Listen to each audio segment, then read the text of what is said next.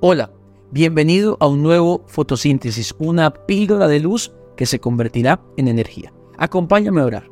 Bendito Dios, gracias. Seguimos caminando nuestra vida a tu lado, de tu mano. Pedimos tu ayuda, pedimos tu protección, pedimos tu provisión, pero sobre todo pedimos que nos des tu corazón. Ayúdanos a sentir, a ver como tú lo haces, Señor, a, pensar como tú lo piensas, Señor, para poder agradarte en todo lo que hagamos, Señor en el nombre poderoso de Jesús. Amén y amén. Continuamos en este reto detox del mes de mayo y hoy vamos a ver una actitud muy peligrosa, pero también vamos a sacarla de nuestra vida para que no arruine la cosecha. Hoy vamos a ver la idolatría. ¿Qué es la idolatría?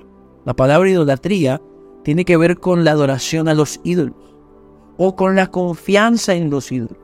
Y por muchos años se habló de la idolatría solamente relacionado con las imágenes religiosas, que está incluido, por supuesto. Pero la idolatría va mucho más allá.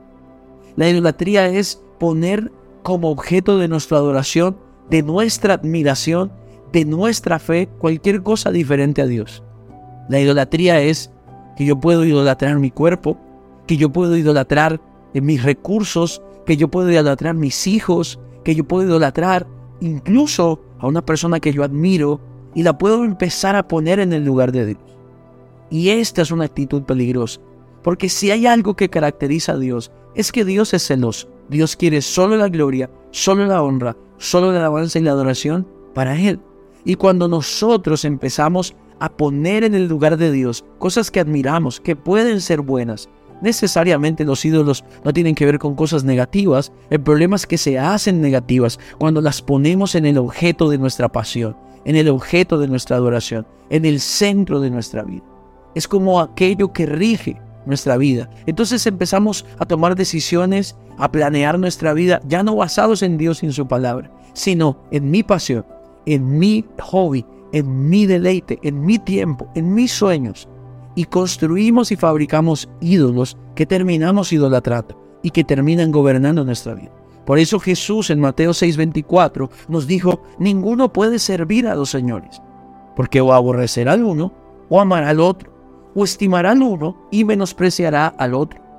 Y al final cierra diciendo, no se puede servir a Dios a las riquezas, hablando específicamente del dinero como un ídolo. Pero lo que acabamos de leer aplica a cualquier cosa. No se le puede servir a dos cosas que gobiernan tu vida.